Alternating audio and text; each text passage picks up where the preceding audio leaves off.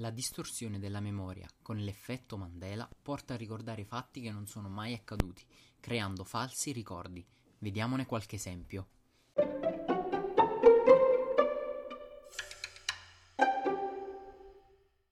Salve a tutti, io sono Mattia e oggi vi presento una nuovissima rubrica. L'emoji correlata è un mondo a indicare curiosità e novità dal globo.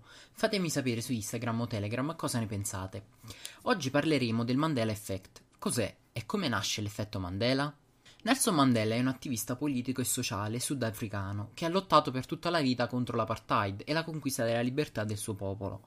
Condannato all'ergastolo ma poi liberato negli anni 90, riceve il premio per la pace e diventa presidente del Sudafrica negli ultimi anni della sua vita. Morì nel 2013 proprio in Sudafrica. Il nome Effetto Mandela, però, non deriva direttamente dal personaggio storico, ma da un evento che ha collegato la sua storia con la memoria collettiva. Nel 2010, infatti, chiunque ricordava che Mandela fosse morto durante il periodo della sua incarcerazione e la scrittrice Fiona Broom diceva di ricordare esattamente tutti i dettagli del suo funerale. Da questo episodio prese il nome di questo effetto, che produce una distorsione della memoria personale e collettiva. Questo effetto potrebbe essere dovuto ad errori di rielaborazione dei ricordi, inserendo al posto delle informazioni mancanti informazioni che riteniamo vere o per suggestione o che abbiamo letto e sentito e che ci sembrano possibili. Al giorno d'oggi, con migliaia di fake news che girano per il web e non, questo effetto si è ancora più allargato, portando a credere in cose assurde e false.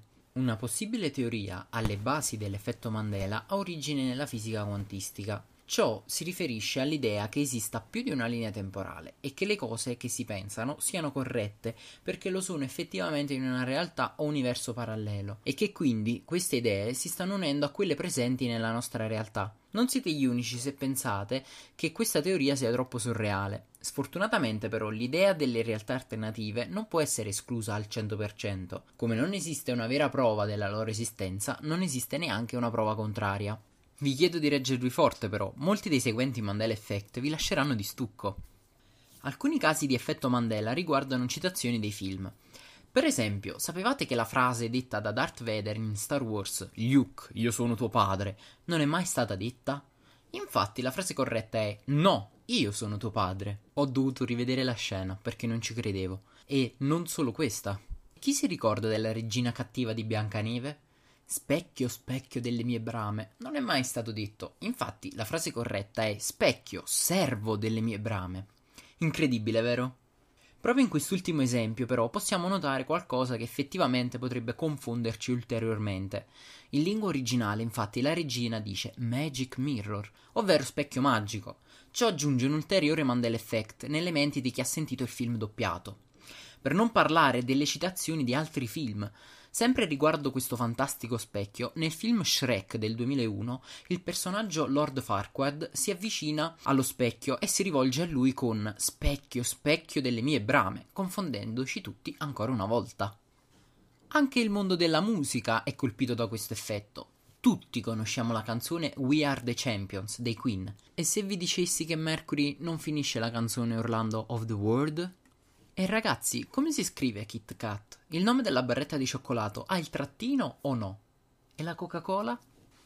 Ce ne sono tantissimi e effettivamente molti hanno confuso anche me.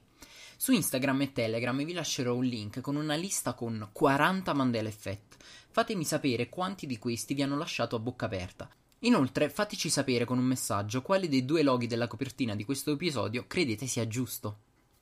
Per oggi finiamo qui, vi ringrazio per aver ascoltato fino in fondo questo episodio e vi invito ancora una volta a seguirci su Instagram e Telegram per restare sempre aggiornati su tutto quello che facciamo. Ci sentiamo domenica prossima con un nuovo episodio, un bacione.